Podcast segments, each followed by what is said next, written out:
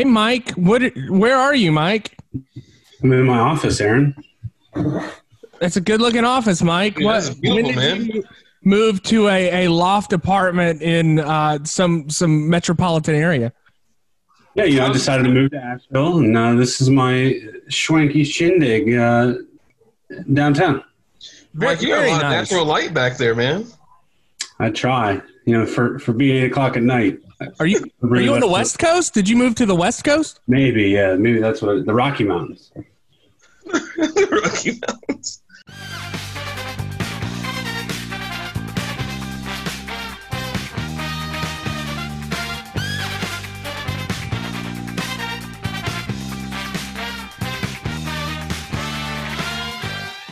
Welcome to Two Dollar Steak, a professional wrestling podcast. I am your host, Aaron Varnum. Joining me today, as always, Big Mike Yep. and Cookie. Oh yeah. Uh, no, actually, uh, we're, we're not all in studio today. Uh, Tolbert is at work. It, you will hear from him. He has a segment a little later in the show. We actually recorded it earlier today. It's a good one. I, I just have to tell you that. Uh, boys, you guys have had some busy weeks. Tell me what happened, Mike. What did you do this weekend? Ah, so I met my college buddy Rob and his family out in the mountains, out in Asheville. Um, it's kind of nice. I- Going forward, I think I'll add an extra day onto it because we did Friday afternoon, Saturday, Sunday morning, and kind of drove back, and I just like just a touch too short, I think. Hmm. But I got to play golf on Friday. I played well. Rob played better. Um, and uh, yeah, we navigated the whole so it's op- places are open, but navigating the how they're doing it and all that sort of stuff proved to be a little bit more difficult than we were realizing. How so? Oh, just like I mean, because they're all abiding by the governor's orders, but everybody's doing it a little bit different way. So like like we tried to go to New Belgium and like you were supposed to reserve a time to sit at one of their tables, even though they have all this big open space. And then um, you know, I don't know, man. It's that's all I can just say. We're not like angry by it or anything like that, but just trying to figure it out in order to just like get a beer some places. I do have a funny story. I don't know. If, so we're like walking around downtown and we're hungry, right? I'm getting a little hangry. I'm getting a little irritated. I just want to find a place to eat. And so we see this Italian restaurant that's it's just about to open. So we're like, okay, fine, we'll we'll go there and sit. Now you, you think when a restaurant opens for lunch, they're going to be open, right? right? So the the girl seats us, and uh, you know she says like, "Hey, we're still printing the menus, so bear with us." So the, at the same time, they start seating other people, and we're like, "Oh man!" Like toe tapping a little bit. It's like turning like, "What's going on?" It's like 15 minutes later, the server goes and starts talking to other people. Well, we were the first ones there, so we're like thinking about removing ourselves from the situation. We're like, "All right, we'll just go somewhere else," right? And but right at that point, he comes over and he's like talking to us, and he's like one of the servers that talks your ear off, like oh, doesn't Jesus. doesn't doesn't give you any any time to like even just look at the menu or anything like that. And we're just like, hey, all right, can I just get a beer? So we order four beers. Ten or twelve minutes later, we're just sitting there like, man, this is taking forever. I'm hungry. I need to eat. So I I don't know. I feel a little bit bad about this, but I also think it makes me like it was one of those situations where I figured out that I'm like I, I am a dad at this point. Right. So because we've been sitting there so long, that the my two year old and my my buddy's two year old were being held complacent by cell phone video when they were just Right. watching it, and I'm like, well, you know, we could just cause a scene and and just leave and ask for the bill because we didn't want to be that awkward people that like order drinks and. So I'm like, I got this, and I just take the phone away from Elliot, and I'm like, he'll melt down in a little bit. and uh, so, but the problem was he he did it, but he didn't do it as loud or as efficiently as we were hoping. So Rob had to take his son's phone, and then we're just like, wait, it's like a ticking time bomb. But, but Elliot, the true showman that he is, lights, camera, action. The waiter comes over and he just starts fucking wailing and uh, getting causing a big scene. We're like, hey man, thanks. Can you just bring us our checks too? Because we're not, we're- it's not going to work today. And he's like, oh, I get it, I get it. I'm like, thank God, because I want to go get some pizza down the street. Dominoes. So you know, some people. It's not like I pinched the kid, but I was de- debating about it to try to get out of this situation. So, like, uh, were you able to like explore? Were you able to go hiking? What? What? Uh, so we, we were just we were trying to like just kind of chill and just like hang out. So we got a our cabin was in the mountains, a little outside of downtown. So we Saturday we ended up like eating lunch downtown, but then getting beers and just going to sit on the porch. Um, we were going to try to go to a farm, and then I like Google farm, whatever, find this farm. Turns out it's like this industrial farmers market in Asheville. Hey, kids, you gonna see a kid, uh, a cow get slaughtered? Yeah, not, maybe not like that industrial, but it's just like it was way more of a farmer's market than a farm. We were kind of a little disappointed by that. But wrangling four adults and three kids in the minivan proved to be a little cumbersome at times and stress inducing at others. So that's That when I terrible, said, Mike. yeah, I just said, fuck it. Let's grab beers and go back to the house. Yeah, that that absolutely sounds like a terrible week. Also had like, you know, kids trying to kill themselves by falling down hills and running into traffic. So That's good. yeah, you know, sometimes vacations aren't very vacationy. No, that's that's what you find out as a as a parent. You find out the vacations are even worse than working. Uh, yeah, pretty much. I looked at Amanda. I said, maybe this is why I didn't go on a lot of vacations when I was a kid. Yeah, I we we did not like the vacations we did as a child. We would go like dad would have to go to different places to do conferences. So dad would be away from us the whole time and mom would have to go solo like taking care of Adrian and I. Sounds so terrible. we would go to the Outer Banks during the summer and then dad would be like, "Hey, I got to go do shit." And mom's like, "Uh, we can go to the Wright brother memorial, I guess." Yikes. Cookie, what did you do this week? You know, not much, man. It was a little bit uneventful until yesterday. I played full court basketball for the first time since since COVID, and I realized that at my age, the tender age of 27, I need to stretch a lot more than I have been doing because my leg locked up the first time I got the ball. Like as soon as I got it and I tried to make a step, it just said, "Nope, that's not happening today." Dude it was we won. I, like i won we won both games that we played but like fuck i, I couldn't run. I couldn't run You were not the MVP out of any of these. no. I i averaged uh two points. Uh, So, so what you're telling me is we will be seeing a video of you getting crossed up on World Star in the next week, and everybody saying, "Oh!" you you will definitely see someone shoot a three pointer from like half court in my face and i'm just like well I guess else am I that's all right. Got him. yeah shit it was it was miserable man Cookie, the last time I played pickup basketball was the saddest basketball game I've ever played. It was outside Aaron's old house, and it was No. me, Varnum, Tolbert, and Matt Palmer, and it was just a travesty. Okay. I'm I was the best basketball player by far, and I'm terrible at basketball. Mike, you're also six foot four in a group of five eleven.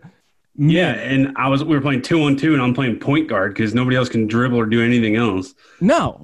I, I never played basketball growing up. I was always I, I did karate, I did baseball. If you thought Aaron looked unathletic playing rugby, you should see him play basketball. here's here's my hot take for you mike uh, give me your pecking order what, what, what's what's the hierarchy of uh, with you four Um, I mean, it was it was me. It was Palmer out of just pure athleticism and hustle. Um, I would give it to Tolbert, then Aaron. That's fucked up. That's fucked up. I mean, like, so here's the deal. Like, I, I I've got heart. Not when it comes to basketball. I was gassed. It- basketball is is a lot more cardio than I was used to. Yeah, that's why that's why it's so sad. Like when I play pickup basketball at the rec and stuff, like I I'm not an offensive player. I'm defense. Like I, I'll, I'll cover somebody laterally all day. Like I, I'm quick and can move. I don't like playing in the paint, but man, when I got out there with those guys, it was just it was atrocious. yeah It probably, you know, you probably on your hobbled leg would would beat all of them. I, Dude, uh, okay. I don't know, man. I I don't know if I'll beat Palmer, but I'll definitely beat Tolbert and Aaron. I will say that. So that's the next challenge for two One dollars. v one me, bro. Have a two on two with Zane as our referee. Dude, Zay might want to play actually. Zane, actually, I would get Zane on my team. You That's guys can take have Mike. I'll We're take that. playing prison rules. Oh, God. Longest yard rules. Uh, No, no dribbling. full contact basketball. Jesus Christ. All right, so today we are once again. I I, I told Tolbert later on in the show we'll talk about it, but next week we are going to do the annual Halloween Havoc episode of Two Dollar Steak, a professional wrestling podcast. I know we we we learned it last year that it's so much fun to talk about Halloween Havoc. It, it- there's so much. There's a wealth of joy and a wealth of of just interesting things to talk about when it comes to Halloween Havoc. So we're gonna have once again three more matches on Halloween Havoc. Yes, Cookie. Oh no, I'm sorry. I didn't mean to put my hand up. That's my fault. Oh, well, thanks, Cookie. What, what are you excited about the Halloween Havoc episode? I am extremely excited about it, and I'm also wondering, isn't NXT having their Halloween Havoc as well? Yeah, fuck like that. So, anyways, like, I was wondering your opinion about that. I, so here's the deal: they're just doing it as a way to kind of fuck Cody Rhodes out of having the name, you know, I know. Yeah, no, no. and, and it's fine. Like they own the name, like, and but Halloween Havoc is different when WCW does it. Like, it, it was such a fun thing. Now, if they had, if they have the Slim Jim in the middle of, like, if they get Slim Jim to present it next week They might. NXT, I'll, I'll be down. They have the the uh the the the wheel. They brought the wheel back. What they're doing is spin the wheel, make They're a doing deal. spin the wheel back. Yeah, they're bringing that back. All right, well, then I might end up watching it and actually enjoying it. There you go. So this week we're once again doing some spoopy wrestlers. Uh, this one not as spoopy as last week. Uh, we, we're still talking about fun, so trying to get into the spirit of the season. And uh, let's talk about some wrestling.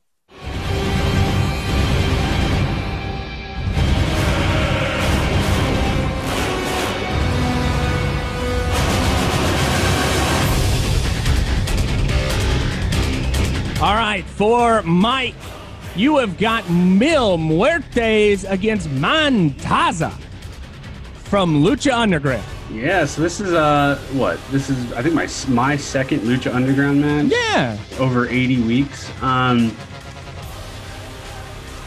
Mantaza and Mil- Mantaza. and Mil Muertes. All right, which one's which?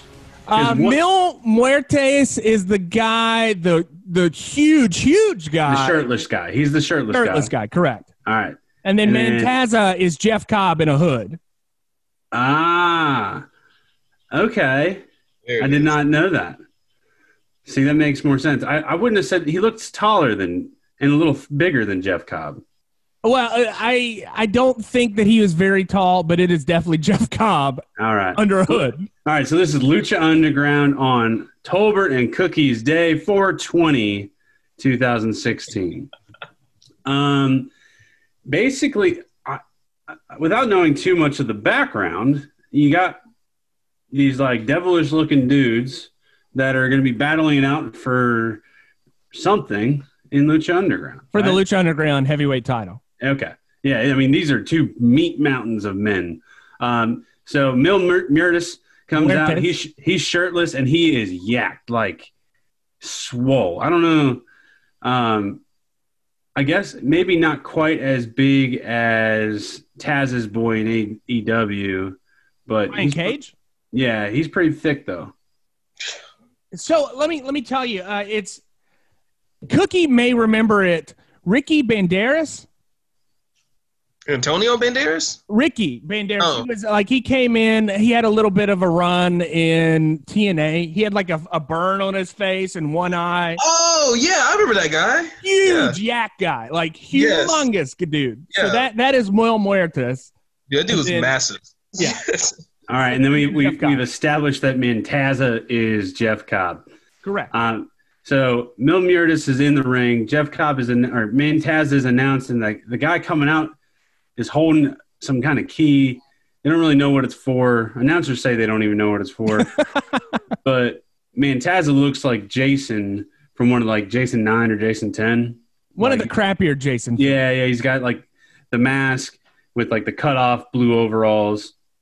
Anyway, this starts out like you would expect any hoss match. Like they're just throwing haymakers, Stan Hansen style in the middle of the ring. Um, we get a little bit of wrestling. Um, there was a spot about halfway into the match. It's not a long match. Um, about halfway into the match where Mantaza gets tossed over the top rope, and, and Mil Muertes does.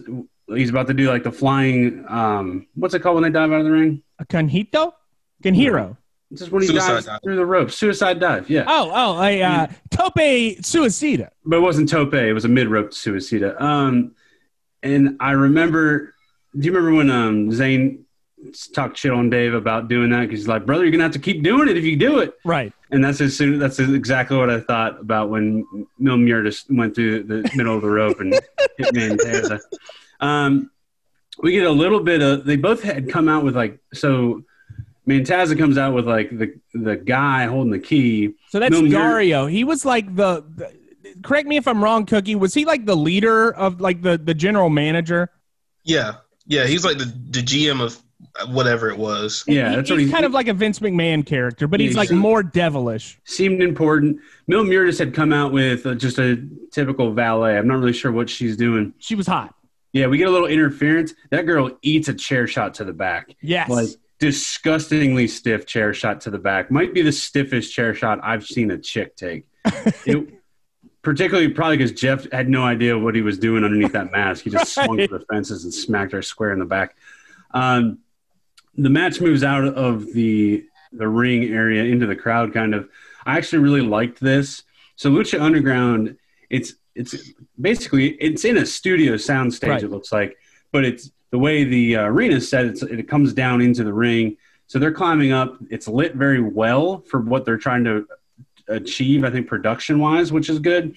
I enjoyed it because the lighting is not that great on camera, and I think it's supposed to be add to that kind of feel, that underground feel to it.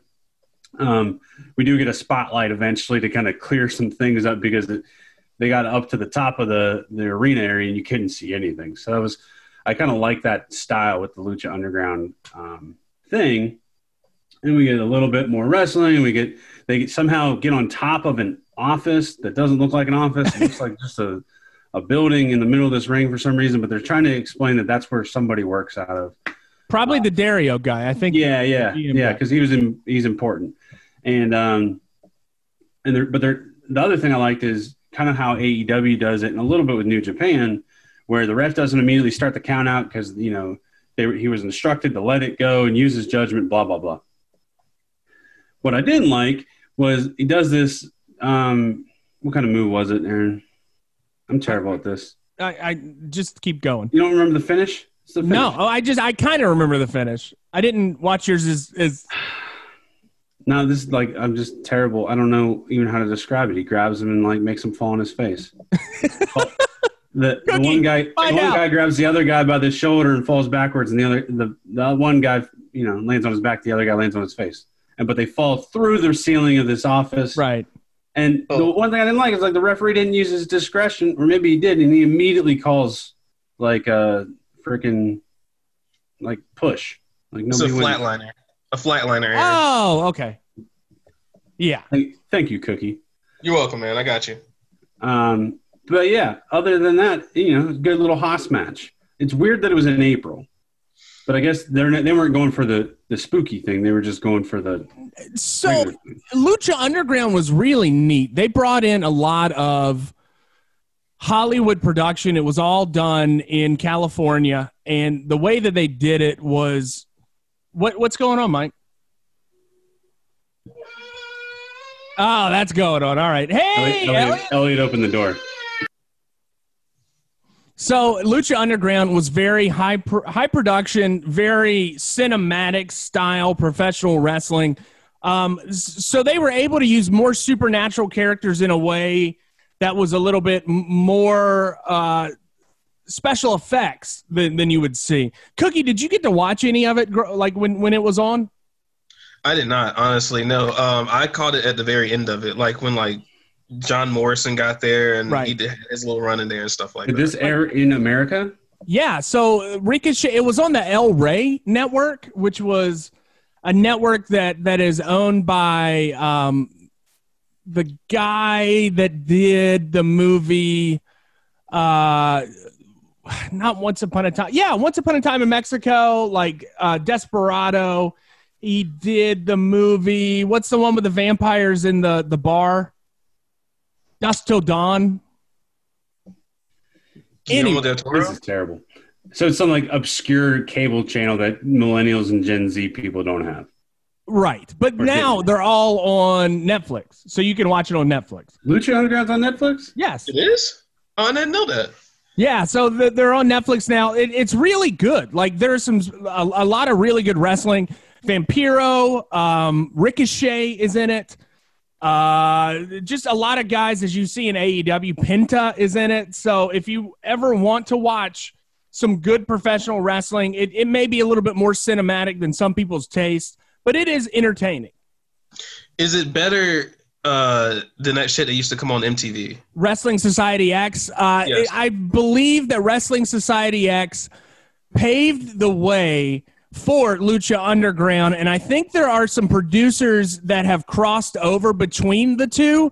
I definitely think Lucha Underground is a thousand times better than That's Wrestling good. Society X. That's that's what I like to hear. It's good. It, it's it's not bad. Uh, Mike, tell me about social media. Oh, social media. I totally I pulled a Tolbert. I said I was going to tweet out a bunch of shit, and I didn't. So there's me on Twitter. Um, you had a good tweet, right? We're up to 303 followers. Aaron Aaron had a funny little tweet about Hangman and the gates of heaven. Oh, so uh, this week I was looking at just random uh, memes, and a Garfield, a picture of Garfield with a cowboy hat, came across my feed, and it made me laugh out loud. And it said, "When I die, I may not go to heaven. I don't know if they let cowboys in." And I decided one, I was going to make that a T-shirt, so I sent that to TeePublic and made a T-shirt that I'm going to wear from here on out with that on it. And two, I was going to tweet Adam Page with it. I said, Dear Lord, please allow us and the Adam Page access to your pearly gates. Sincerely, $2 steak. Yeah, so I got a chuckle out of that. Um, it, you know, we're up to 303, one of which is a sex bot. So we will assume that we will not maintain that follow. We will have 302 next week. But overall, you know, positive showing on Twitter. Again, I'll, I'll go ahead and say normally you could follow us on Twitter and Instagram at number two dollar steak underscore for fun wrestling witty content. Um, I didn't post anything this week. Aaron posted once. Tolbert didn't post anything besides the art, and he still gained a follower, so he's up to 140. You know, he's he's steady. He is like He's going to catch up, man. it's a steam engine, I guess. Like it's once it gets rolling, it's rolling. Now, you know, hard to stop, I guess, and not very fast. But Tolbert on Instagram is something to behold. Just like his basketball game. He, he's just a steady, steady steam engine. Yeah, except Mike, some of you- his Instagram actually hits. Mike, I'm curious. Did you did you stop doing the follow back Fridays and stuff like that? Oh yeah, I stopped that a long time. I stopped that probably a year ago. Oh Jesus Christ, man! You might want to get back on it, brother. Yeah. Do you Well, feel that man- you're better than it? Do I feel that I'm better? No, I just don't have the time or care. I got a lot of things going on in my life, man. You were on vacation this Friday. Yeah, so why would I? Why would I even get on Twitter? I was golfing. To get you away from that vacation that was miserable. It wasn't miserable. It was just busy. Look, I had some serene, like five minutes each morning where I was just drinking coffee, staring at a mountain with a nice, cool, brisk air. That was that was heavenly. And then you heard Elliot start screaming. And then, um, yeah, then my son punches my youngest or pushes my friend's child to the ground, and it's just hectic. Mayhem. Do you think that uh, uh, maybe we shouldn't have let Elliot watch so much wrestling when he was uh, but an infant? Again, I will say I have not really watched a lot of wrestling with my child. It was you and Tolbert that have watched a ton of wrestling apparently with my child. So I don't know. I think I hope it's it's just a phase he's in, but he um he's definitely wild and doesn't listen when he. The problem is he got no naps. So you get no nap Elliot, and he's just a wild wild thing. It's like it's like the demon for Finn Balor. Like you can't stop it. Oh, the Finn Balor demon. Huh. So your child, you're you're telling me that your child I, I believe that this podcast has the possibility of being a sociological study of the effects of professional wrestling because we started this, he was he was but a wee infant, and now we're we're continuing this podcast through his growth. We're gonna see real time how professional wrestling affects a young child's mind. Yeah, as long as he doesn't murder me in my sleep, I'm okay. All right. Well, then he will continue to watch professional wrestling when Uncle Tolbert and Uncle Varnum are around showing him the shit. Do you have any shit list? No hits, no shits. I was on right. vacation. Thank you, Big Mike.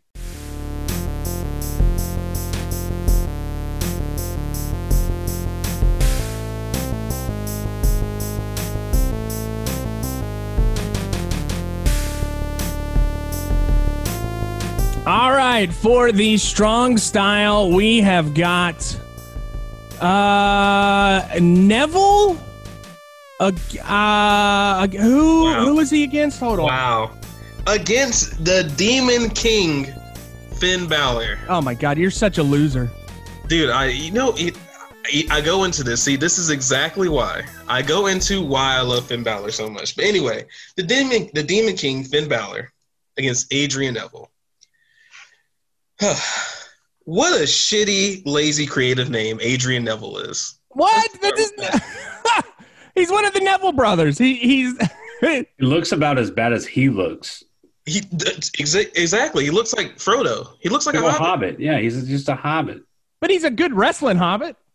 He, yeah, he is. But Pac is a better name than Adrian Neville. That's why I, I when Aaron told me that he used to wrestle in WWE, and I like went back and looked, I was like, what the f-? Dude, he is such a good heel and like just has such a good look. And this Yeah. is just not good. It was not the move, man. Listen, I got a little I got a little story for you guys. Adrian, the name Adrian. There was a kid in my high school who played football with me. He was as, he was about as tall as Mike was and a lot fatter and a lot blacker too. it's okay, I can say that. Don't worry, I can say that. Anyway, this dude hated his name so much that he had everyone in school call him Big Earl. Earl, Earl. do you know how bad your name has to be for you to say, I don't want that name? Call me Earl. Fuck it. Did he just think it was like too white or not hard or what? Uh, yeah, he yeah he was one of those dudes that like he wore Jabol jeans and like or JNCO jeans, whatever the fuck those things are called, and like you know what I mean, like the the rhinestone shirts and shit like that. He was that kid. We had a kid like that in my high school, but he preferred his name to be Tuffy. Oh, that's uh, that might be even worse, man. Tuffy. I bet no one fucked with him either. Uh, Tuffy came out to football practice once, never came back. He was not as Tuffy as we thought. Oh, okay. So he wasn't like Derek Brunson. No, no, no, no, not at all. Derek Brunson scared the shit out of me. He was a cheerleader that literally struck fear into the heart of me. And then he came out to football, and I'm like, Jesus Christ, this guy. See, exactly. Like Earl struck fear into me because, like I said, he was just as tall as Mike, six foot five, and a lot blacker and a lot bigger, uh, wider. And if someone comes up to you that big and they say, "My name's Adrian," I'm like, "Come on now, come on." You, But he you says, do "My name's know, Earl." you do What? know, my brother is named Adrian. No offense. No But your brother's not a six foot five black man. yes, he's not. is five foot eight. Yeah, exactly. He's not built like a trailer. That's what Earl was. Earl was built like a trailer. Anyway. Adrian's built like a tiny house. Yes. anyway, he's going against my guy, the Demon King Finn Balor, and this is for the NXT number one contender. Uh, it's a number one contender tournament, correct? Correct. Yeah, this is the end of it. This is the tournament finals, much like a G1. Um, Okay. But this was like a single elimination tournament uh, that, that that culminated at the takeover. And I'm I'm I'm glad that you gave me clips of the other matches because you see Tyler, uh, whatever his name is, Tyler Breeze. Tyler Breeze gets fucking dusted. He looks horrible. But that Kenta match, Kenta and Uh, you mean Hideo Itami? Yeah, it's a fucking horrible name too. But yes, Hideo Itami versus Finn Balor. That looked epic. Um, yeah, it, that was a fun time, man. NXT. This was this was early NXT. It was 2015, I believe, Yeah. and it was right uh, like right around the time like a lot of good people were coming in. WWE was was kind of taking over the indie scene and kind of cherry picking all the good competitors. NXT was hot at the time, you know? Yeah. Like every time you watched it, you knew that one of these guys was going to become a, a universal or a world champion uh, in the future. and you say that, Aaron, but my next point is the only one that has come out of NXT that has got that title is Finn Balor. No, oh, the No, Universal. that's small. That's just as small. That's that's as small as he is. Seth Rollins got it. Kevin As Owens small as he, Aaron. My question is: Do you think that anyone who's five foot eleven and under will ever get the chance to take that belt Uh, the heights as Seth Rollins? Daniel Bryan, Besides him, he got lucky. He had to work for that. Like Shawn Daniel Michaels. He's six foot, isn't he? No, no, he is not. He is like Shawn Michaels is five foot ten Oh, really? with lifters in his shoes. Yeah, but Dude, Shawn Michaels was like 20 years ago. He's talking about now. Yeah. Like Well- Adam, Adam, Adam Cole. Okay, Will he do it? No. probably not. Kenta didn't do it. Well, He- he was Kenta a also like was not happy in America. dude. There's just so many people that come out of NXT. Pac, Adrian Neville, all of them. They're they're bust in Vince McMahon's eyes, and I hate it because they put on some stellar matches in NXT. Well, that's what happened with with uh, FTR when when the revival had those matches with American Alpha, then had it with uh, Tommaso Ciampa and Johnny Gargano. These were like the biggest things on the internet. There was Yep. one of those matches was rated number one WWE match of that year out Yeah. of all of WWE. Yeah, Out of SmackDown, out of Raw, out of NXT, it was the number one match of the year. And then they get on Raw and they're shaving each other's back. it does. it's funny, yes, but it, yeah, it just it kills the gimmick. It kills them, buries them, and that's what Vince does. He buries he he buries people that he doesn't feel like can carry the company, and that's what's sad. That is so so sad. You know what else is sad? Finn Balor getting to the main roster and winning that championship, Yeah. grabbing that brass ring, and then blowing out his shoulder that same night. Yeah, that that did suck, and he also just like cracked his jaw too. So I don't know how that's gonna play out either. I know. That was a good match, though. So, was- uh, anyways, tell No. me about your match. Let's start the countdown, Aaron. Cookies top 55 because he's going to be talking about this fucking match for the next two hours. And you're gonna listen to it too, goddammit. Number one. Let's clarify something, and I wish Tolbert was here because I would love to hear his reaction to this. Your boy loves the demon character of Finn Balor because here comes the uh, unpopular opinion. He is my generation Sting. I uh, said it. Uh, I said it. Uh. I said it. Think about it. He buys into the character. okay. He's spoopy, Okay. but what did our what did my generation get? They got 40-year-old Sting. Uh huh. They got they got old Undertaker Yeah. and they got the fucking boogeyman. Like think Okay. about uh, like all of those people that they they bought into their characters, yes, but they were fucking horrible or they were over the mountain, all this other bullshit. over the mountain. You mean over the hill?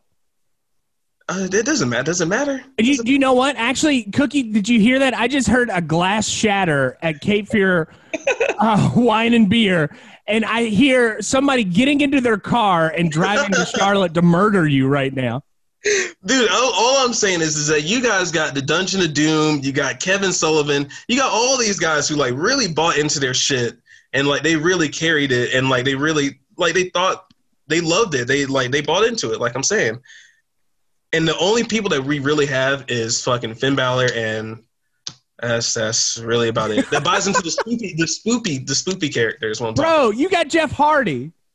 Jeff Hardy is a drug addict. Oh, so- what the fuck, Cookie? Jeff Hardy Jeff Hardy is hurting right now. Like I feel his body right now hurting. That's how bad it looks when he wrestles. And I love Jeff Hardy and I hate to say that. All right. Well, uh, th- this has now become a very controversial episode Yeah. of Two Dollar Unpopular Steak, a professional wrestling podcast. Unpopular I- I- opinion. I would say, you know, they had the fiend going for us, but then they buried him about a year ago.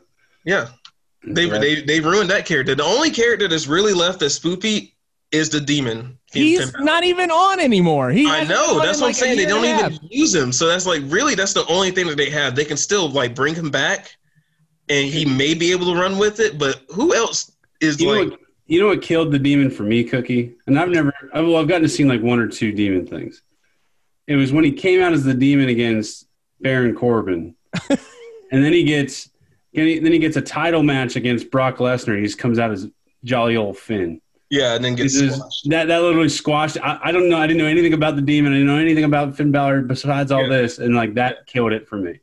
Well, like think about all the characters that you see. They they all have the same gimmick. I'm the best. I'm better than you. They're all MJFs. MJF just does it better than everybody else, but they're all MJFs. The only one that's really unique, in my opinion, is my boy Finn Balor. Oh, okay. All right, that is your opinion. All right. That's my opinion. All right, I can't wait to hear what Tolbert has to say about that next week. Tolbert, yeah, Tolbert is very sad right now. He he's got like a he's got Google alerts set up for Sting on his phone, and he just heard that you know some, something was being talked about of Sting. Well, just wait until I get my opinion about Terry Funk going on next week. Yeah, what the fuck are you about to I'm just say? kidding. I'm just kidding. I'm just kidding. All right, let's go to the next one. Number two. All right, this may also be an unpopular opinion, but I'm a fan of the no sell and kick spot. Aaron, I don't know if you know what I'm talking about, but in this match, Balor does his like Pele kick, Yeah. and then Pac no sells it and then hits him with the super kick. They both go down and then they both sell it. Okay, You know what I'm talking about? I do know what you're talking about. Uh, Uh, some people, Mike, uh, may think it's a little cheesy. it is. I, I look But at no as well when it when it fits the the storytelling in the match. Yeah, I thought it fit the storytelling of this it, match. it did. I, I've not watched your match, Cookie, so I have no opinions Okay. on it. Okay. Oh, okay. Never mind. See, I was going under going into this like Mike's gonna watch my match and he's coming with some fire. So that's no, what no, I no. This was- has been a real half-ass week of, Yeah, of no, two I never dollars. really watch Cookie's matches anyway because they're always twenty some minutes. I, I pull this video up on the porch and it was like twenty four, and I was like, I don't have time for this. My kids, yeah, but it was like pushing. 15 minutes of intro. It was. You like, got to watch it, the demon intro. It takes him at least ten minutes to get across the stage because he crawls the entire way. Well, I expect everybody to be ready and willing to talk about Halloween Havoc next week because that is that th- this is our WrestleMania. oh yeah, I know. I can't wait for next week. I hope you give me another match. the That's- annual Halloween Havoc is is is the biggest thing we do.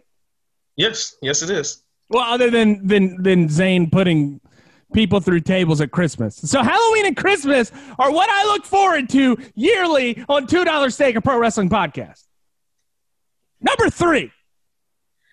Dude, that coup de grace to the back of Pac's neck was nasty. Yeah. It was absolutely like, how do you? You can't cover that up. Like you can't. There's no you. You can't like no sell that or anything like that. He's literally just dropping all of his weight on the back of your neck. What like that's disgusting. Yes. I had to turn my head to that. Um, the same way you can't cover up from a guy running at you at about 50% pace and just kicking you through a guardrail. Like a lot of his moves are just like he's just going to run as fast as he can at you and just use his body as a weapon. I I do like that the demon has a different move set than Finn Balor. Yeah, I do. I do enjoy that as well. Finn Balor is he's okay to watch, but the Demon is what I kind of watch. Look forward to watch. Uh, is this, this is the first time I've given you a demon match on the podcast, right? Exactly. That's that's that's you know that's why I got his back. Aaron. All right. All right. Better than Sting. I said it. I said it. Uh, and now Travis is on his way to come kill you. No, I'm just kidding. He's not better than Sting. All right, let's go to the next one. Uh, wasn't that number three? Oh shit, my bad. Honorable mention. Sorry, my fault. My fault. That's my fault. That's my fault. The pace of this match. Uh, this wasn't just a flippy, flippy flop match. It was, you know, I was prepared to drop the rating of this match if it was just going to be a bunch of flips. But they booked Pac like he is now. They booked him to be that guy who's just going to keep you on the ground. He's going to wrestle you, and he's just, you know, he's just going to outwork you. And that's what he did for the solid ten minutes of the match. Uh, and they just made each other look great. What did you think about that, Aaron? I, I, I remember watching this match live, and I knew that both of them were going to go on to big things. They were both incredible workers. Um, I remember talking. So so KC, aka Scott Dawson, was early on in his NXT career at this point. And I was texting with him. We had maybe we had met up or something, but he was like kind of talking to me about some of the people that that he was working with. Yeah. And I remember before I saw him on TV, he's like, dude, there's this guy coming out that named eight, whatever his name was at the time, Pac or, or, or Adrian, whatever his name was beforehand. He's like, you are going to be, this kid is incredible. He's one of the best workers I've ever seen. And I, I just remember watching this match and being completely sold on what both of these guys were, were telling. Oh yeah, in the absolutely. future of WWE at that point.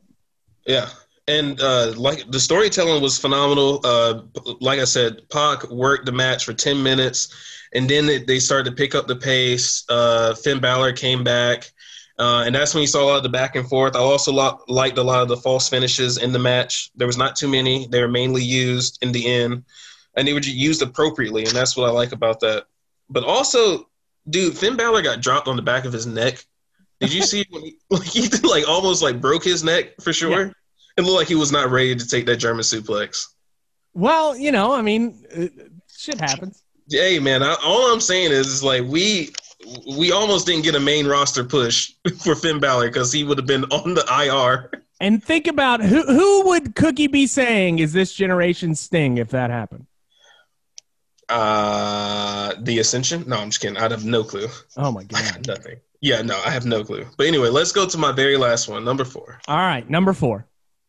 Uh, bro, his running drop kick into the turnbuckle is one thing, but that coup de grace in the back, uh, in the very end of the match, I would never take that move. Like, I'm behind Mike when he says that I, he does not like seeing that move. I hate seeing the coup de grace because he's just dropping once again all of his weight straight into like the sternum, ribs, the you know his all of he's just he's dropping it all over your chest. That's it. And how do you cover up from that? Uh very carefully. I I don't know how they do it. So I, I just yeah, I was just gonna say I don't know how you can pull that move off and not hurt yourself or hurt the other person. If that makes it's gonna sense. hurt. It- yeah, it's either way, it's just gonna hurt. Like I could, like you jumping on top of me, full force, stomping my chest. No, fuck that. I'm also not a twink, so it would also be a little bit heavier. Yeah, well, yeah, that well, yeah, that's true. But still, you know what I mean. He's still what 150 pounds. It still is gonna hurt. Right. Yeah, but anyway, of course, this match. Wait, wait. So so what is the match rating between Adrian Neville and the Demon Twink Finn Balor?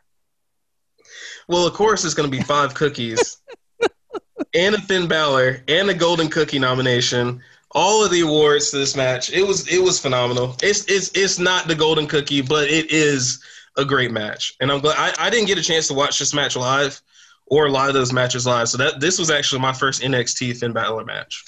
I I am very uh I I, I don't regret giving you this match this week because I knew that we got to throw you a bone every once in a while. So uh I appreciate that. I'm glad that you were able to watch a Demon King match. You were able to say Finn Balor has won.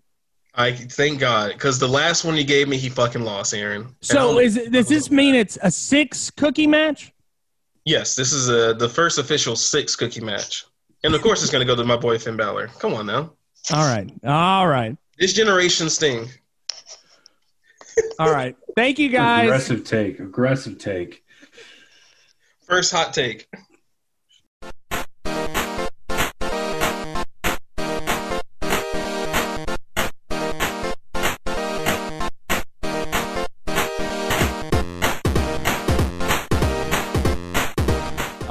Right, it is time for the high spot. Uh, we, we had to do it a little bit different today. Uh, as I mentioned earlier, Tolbert had to go into work early, so I am recording this at a separate time, same place. Same place, different time. Big Mike's in the mountains. Cookies. High God somewhere. what Cookies doing these days. It it seems like every time we talk to him, it's some other new adventure. I, I was talking to Jasmine. We went to uh, Durham yesterday, and Jasmine was like, uh, "So what's Cookie doing besides getting COVID all over the place?" for real, for real. I'm like, he, he can't. He's like immune. Like you know, he, he had a he had a very close proximity case and didn't get it. And she's like, yeah, I I, I do not believe that Cookie is immune. Those damn millennials. So Tolbert, uh, you have had an interesting week. What, been what a what's been week. going on? There's been a lot of work this week. Um, you know, little little field maintenance at the rugby pitch. Nice. And How did Big that Mike, go? Pretty good. Laid laid down some new seed for the winter. So you planted your seed. yes, planted thousands of seeds. Oh, he planted his seed. Um, and then uh, Big Mike's in the mountains. Um, or he's on the way back. He's on the way back now. So we watched his uh, his dog Opie, Or- which or- is a very good boy. Opie, I, I have watched him before as well. He looks like uh, He looks like Falcor. Falcor from the Neverending Story. Uh, he is a big, uh, lovable, friendly dragon. He's very big. Good boy, but it's just when- he's just very big and he flops all over the place, and I'm always tripping all over him. But we've had some good adventures, lots of walks. My dog Snuffy loves them; they're buddies. They've been hanging out. She's been kind of like showing him the ropes. Now he's staying at our house. It's if you sit funny. right here, I guarantee you, Katie is going to give you some food. you will get a snack. You will get a snack. so what? What? Uh, have you had any adventures? Well, like, oh, did, did, you know did what? you- I I had I knew I popped a bubble Oh, last did night. you? Yeah. Um, I worked the door at Cape Fear last night. Oh Jesus Christ! Yeah, luckily it was a slower night. Okay. and and I, I always bartend. I never worked the door. I've never worked the door before. And Why did you have to work the door? uh, my good friend and longtime doorman um, had like a little ankle sprain, little foot sprain, and I was like, "Hey man, take the night off. I'll work for you. you get some rest. Take it easy, yeah, pal. Just take take it easy for the night." Um, everything was going pretty smooth. It wasn't a very busy night downtown. Right. And I've always had much respect for him because, dude, you got to stand out there all night. You have to deal with all the you deal with all the crazy shit. You know, like me, I give you your drink and I can walk away from it. You you go away. Right. The doorman has to stand there and just listen to everybody, and you know, You get to- it's it's crazy. It- a lot it of is- respect. There is a lot of crazies in downtown Wilmington, and you have to like kind of think, uh, what what crazy quotient do you want to Yeah. meet inside your bar? sure. Do you need to let all these people in? Uh, did, did you have any? Well, no, everything went smooth last night. I did have these three very young guys walk up, right? all right. and I did the math in my head. You know, the date you have to be 21 Right. to come in, right? I'm like, all right, it's this date. Well, they come up. These guys are 21, right? Okay. Uh, they were born in January Jesus Christ. of '99, Oh my God. well, I, I was, was- watching Stone Cold Yes. Steve Austin kick ass that year. and I, I look at their IDs and I do the math real quick. I'm like, get the fuck out of here! You're 20. I'm thinking January 2021. Right. I'm getting 20 and 21 mixed Right. up. So I'm like, you guys are fucking 20. Beat it. You're like, no, dude. Like when I was that age, if you know you got any slack about your ID, you immediately get pissed. I always did. And you you probably also did the nah dude. nah dude. And so this ensues, and I have like a, a 10 minute like argument with these guys. And I'm like, oh man, I'm, I'm sorry, dudes. Come on. they got so I, mad. dude. uh, I was not They very good at so scholarly mad. studies. Yeah, and I was like, sorry guys, uh, my math was wrong. I bought him a game of pool, you know, like smoothed it over a little bit. But that's that's the only thing that happened. And I suppose if that's the worst thing that happened last night, You know, you didn't have to throw good night. a uh, Didn't have to Nelson. ru- no, no. I was No. ready to though. You were ready to put somebody in the ready master to. lock, take them outside. But uh, sharpened my math skills, got a new perspective. so next time we're, we're going to need to give you a calculator, and we're going to need to give you, uh, you know, some some like a small LED screen Yeah. with like wrestling Yeah, performing. those and are you're just also like, the youngest people I've had a run in with at the bar. I'm like, you guys are like barely 21. Bro. they're just ready to. They had the vertical. They had the vertical IDs too. So Oh, you they- see yeah, that, yeah, and you're like, get the fuck out of here.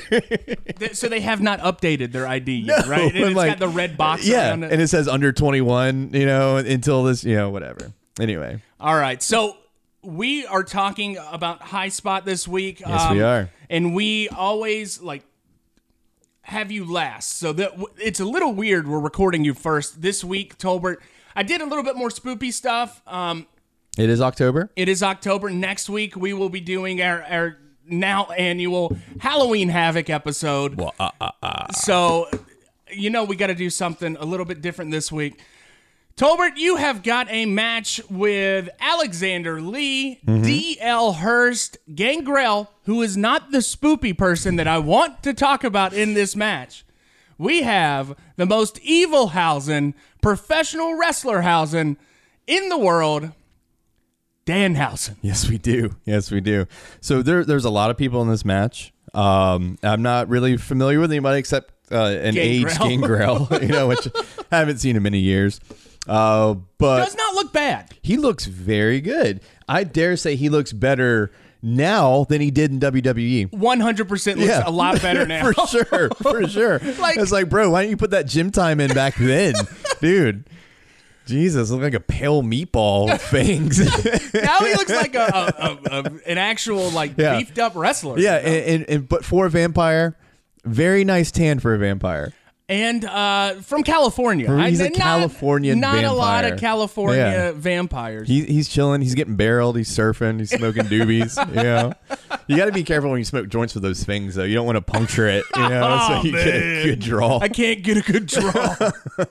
All right, but the uh, the match starts off. We have Alexander Lee, um, the bald, beautiful bastard, as he is announced, and with his manager Joey Eastman. Looked like a very independent wrestler. Yeah, very independent. It looks like a road warrior took a shit. and then we have Alexander Lee, but he is ready to go. He's not a fan favorite. He's obviously the bad guy. He's the heel in this match, and he's showing a lot of disrespect. He gives Yeah. Gangrel a finger right to the face. Um, DL Hurst, I think his name is. He gives him a palm to the face. Yeah, a taller guy. Uh, yeah. Mm-hmm. This guy's a little taller, a little bit bigger. Um, He's a big may- boy. Maybe not like he looks like somebody very early on in his independent wrestling career. Like Yeah. if you put on like 20 more pounds, 30 more pounds on that frame, Mm-hmm. he would be like an NXT like prospect, you For know? sure. Like, Um, then we have the fan favorite DL Hurst. He looks kind of like a, a goth, well, more goth Jon Moxley kind of. I don't know. That's kind of vibe he's got. You know, cool guy, uh, cut off, you know, uh, denim vest, all in black. Uh, crowd loves him though. yeah.